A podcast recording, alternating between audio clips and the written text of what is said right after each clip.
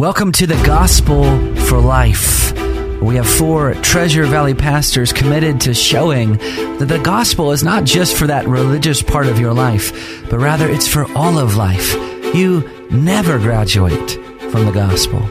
I'm Josh Bales, pastor of the Well Church, here with Russell Herman, pastor at Cloverdale United Reformed Church, Phil Moran, pastor at Christ Presbyterian Church, and Jonathan Van Hugen, pastor at Day Spring United Reformed Church. Now, if you'd like to find out more about us or catch past broadcasts or get information about our annual conference, you can find us at reformationboise.com. All right, we began yesterday's broadcast by considering how civil discourse in our country has all but broken down. Our culture is growing increasingly toxic. In fact, I was just reading an article this morning about how it's being described as a cancel culture uh, and increasingly polarized. So, how do we as Christians navigate with our speech in this culture? Unfortunately, there are many scriptures that God has given us concerning our speech. Colossians 4 6 talks about letting our speech always be gracious, seasoned with salt. Or Ephesians 3:15 says that we are to speak the truth in love. But the verse that I want to talk about today is from Ecclesiastes 3:7, which says that there is a time to keep silent and a time to speak. Clearly, the scripture is telling us that there is a time under heaven when it is right and proper and God pleasing to simply be silent. But on the other hand, there's a time when we must speak, and not to speak would be sinful. So, when it comes to this idea, brothers, how do we determine which to do when? And I think that C.S. Lewis was very keen to point out in his book, The Screwtape Letters, that what the devil always does is to incite the exact opposite course of action that we ought to take. He said this quote, The game is to have us running about with fire extinguishers whenever there is a flood and all crowding to that side of the boat, which is nearly gunwale underwater. Isn't that a great quote? So awesome. So, brothers, how do we avoid these extremes? So, let's just start there. If there's a time to speak, what issues must the church speak up on? What issues would it be sinful for us to be silent on? I'm not sure if the the answer is is when, but how. I'm I'm more concerned with how because there are time you know there's always a time to speak, and in in this sense, because in the same book of Ecclesiastes, it says the words of the wise man's mouth win him favor, but the lips of fools consume him. And the, also says in Ecclesiastes nine seventeen, the words of the wise heard in quiet are better than the shouting of a ruler among fools. So I, I, I think there's all there's a lot of balance in that book of Ecclesiastes about even you know our our silence. We're not altogether silent. We're not altogether out there, you know, uh, shouting from the rooftops. And I think that you know we need to one know our audience, you know, know to whom we're speaking, and then be very careful in that speech. Um, you know, we can we're called to speak prophetically at times about sin and and and the and the fact that the wages of sin is death. We're supposed to speak prophetically about those things. But we're also spe- supposed to make sure, as Colossians says, that our, our speech is gracious and seasoned with salt. And, and the one that did this, of course, was the Lord Jesus Christ. You know, he could actually say, "You brood of vipers." Who, you know, and even John the Baptist, you brood of vipers, who told you to flee from the wrath to come? I mean, there's there's that, but there was a gospel presentation that followed. It was an identification of where they were, and then there was there was uh, grace and the where Jesus says, "Come unto you, me, all you who are heavy laden, and I'll give you rest." So there's a there's a both and. Um, I'm not sure it's. I, th- I think it's a, a how issue is what um, Ecclesiastes will bring us to. Mm-hmm. Proverbs 26 has this inter- interesting little back to back verse. Verse 4 says, Answer not a fool according to his folly, lest you be like him yourself. But the next verse says, answer a fool according to his folly. You have to know what kind of fool you're dealing with. That's right, lest he be wise in his own eyes.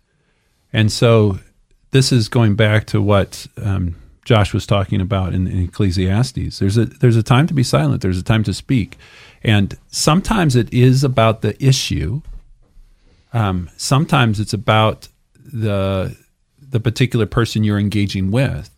Um, I used to have a, a saying that I used when I was a teacher that sometimes I would not say things to my students and I would just say pearls to swine, pearls to swine. That if I would say it, I would just be throwing pearls to swine. There would be no appreciation of the value of, of the information I was trying to convey to them. There would be no um, significant reason to share it other than to just say it, um, that there wasn't a receptive spirit on the other side. And so you have to you have to know a is the issue itself worthy of, of the engagement, and there are significant gospel issues, truth issues um, that need to be to be talked about. There are moments where where the church must speak in behalf of the truth of the of the Word of God, and there are times that we are silent because to speak would simply be um, answering a fool according to his folly. There, there, there, would be no productive use of engaging in a conversation. And, and that's where you have to be sensitive to the leading and prompting of the Holy Spirit to say, is this a time to engage? Is this a time to say it's not going to produce the, the really the desired effect? Yeah, yeah and, and sometimes that image of, of casting pearls before swine, uh, that, that could be easily interpreted as being in, insulting. Well, you know, you're you're a pig, so I'm not gonna I'm not gonna share with you the, the pearls of God's truth. But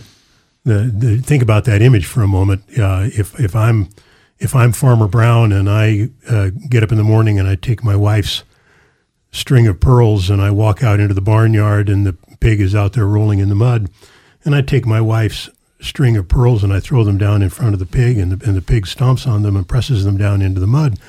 Who's stupid, me or the pig? Uh, the, Wait, do we get to answer this? Is that would it, that be civil if we yes. did? Remember, we're talking about civil discourse. no, um, and so um, it, it, also calls to mind for me uh, this whole issue um, in the Christian youth ministry, Young Life, they have a saying that you have to earn the right to be heard, uh, to share the gospel with a young person. Yeah. And um, that that's that's true of any relationship, any any Christian relationship. You have to earn the right to be heard. That's like that uh, phrase. Um, people don't want to know. People, uh, you know, I'm messing it up. how much you know until yeah. they know how much you care. Right. Exactly. Yeah, exactly, and and and earn the right to be heard. Build you know build a relationship, and even and even in a very brief relationship, in a brief exchange, listen. And and just by just even in in a brief acquaintanceship where differing views are, are being expressed, and you have an opportunity to to share God's truth from God's word, you might even have an opportunity to share the gospel. Um, have you listened? Have you listened enough that that individual knows that you respect them and and and, and you're receptive or and that, that you are at least willing to listen to what they have to say. I, I would just struggle making that an absolute rule because, like, I think uh, on yesterday's program, Jonathan, you talked about how the church and even ministers are supposed to speak prophetically. Like, I think there's a time when Christians. Uh, like okay so think about in terms of air war versus ground war. Like ground war like an individual christian yeah i think that's a pretty good principle to run by. But i don't think that the, the church has to earn a right to speak with every single person in order to speak prophetically into a culture. And one of the things that i'm concerned about is that you, you mentioned kind of in between our, our broadcasts about how you know luther talked about how we can overreact. You, you shove a drunk guy up on a horse and he falls off one side and then he falls off the other side and we're really good. Like like lewis said that the game is to keep us running about with fire extinguishers whenever there's a flood. So, as we see civil discourse breaking down in society, what I'm concerned with is that Christians would overreact and say, Well, I don't want to add any more enmity. I don't want to put any more fuel on that fire. Yeah, so I'll just I'll just kind of keep silent. And that's the exact opposite that needs to happen. Well, I think there's there's more than just the prophetic approach, you know, calling out sin and, and that. There's also a what you might call a didactic approach, which is just patient instruction of people. And that tends to be more individual, uh, where you're talking one on one with with people. And then there's also the dialogue dialogical approach, which is which is you know you're reasoning with people, and and so you know in the public square we need to not just simply be speaking prophetically, but we need to speak with reason and logic and and direction for those individuals. So, you know, this is what Paul does on Mars Hill in, in Acts chapter 17. He does that. The, the didactic approach is Jesus with Nicodemus at night, you know, uh, talking to him, patiently instructing him. You know, of course, Nicodemus goes away disappointed. Um, but maybe we see him at the end of uh, the Gospels where he's there, one of those that takes Jesus from the cross. Yeah. Yeah. Let me. Um, I'm glad, Jonathan, you brought in Paul on Mars Hill because I think he, he Paul gives us a great example of how to, of how to be bold and civil at the same time. Mm-hmm. Uh, Paul in, in, Acts 17, Paul is sharing the gospel. He's on Mars Hill, uh, where where orators could come and uh, proclaim and uh, have a, and have a hearing. And uh, Paul has been Paul has before he gets to Mars Hill. Paul has spent several days walking around the city and looking at the various temples and idols. Mm-hmm. And and you can and it doesn't say this in the text, brothers and sisters, but you can bet that uh, Paul was incensed. I mean, his Jewish heart is both broken and incensed by the idolatry that he has seen around that city. Um, his biblically saturated heart is deeply offended by that. And when when he gets up on Mars Hill, he doesn't say, "You bunch of wretched idolaters." Uh, no, he says, and and I picture him biting his Jewish tongue so hard that it's bleeding. And when he says, I see that you are all by, I see that you are by all means a very religious people. Yeah, he, he doesn't speak to them as he, he doesn't address them as sinners. He he addresses them as worshipers, and then he yeah. goes on to tell them about the God, uh, the, the, the God, their unknown God that they yes, created. I see. Yes, he says, I see that you even have a temple to an unknown God. Let me tell you about this God that you don't know, and then he proceeds to give them the gospel.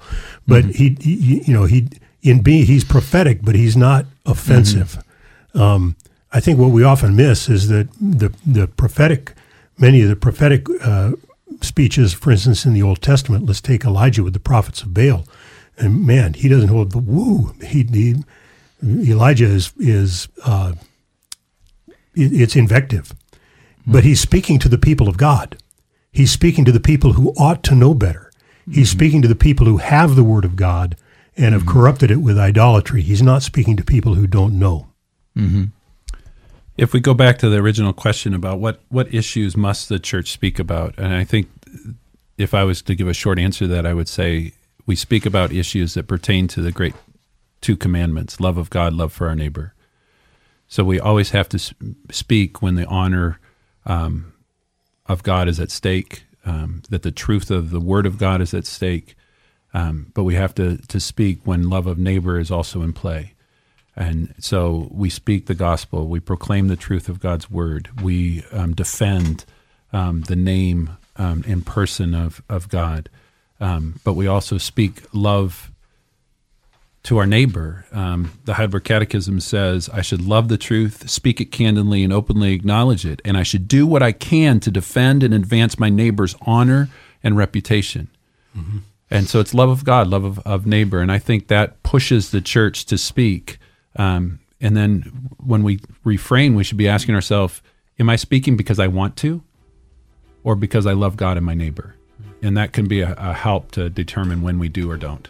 Mm-hmm. That's good. Well, you've listened to the Gospel for Life. We're going to continue this discussion on civil discourse tomorrow. If you've missed any of our past broadcasts, just subscribe to the Gospel for Life podcast and you can get caught up. We'll see you next time.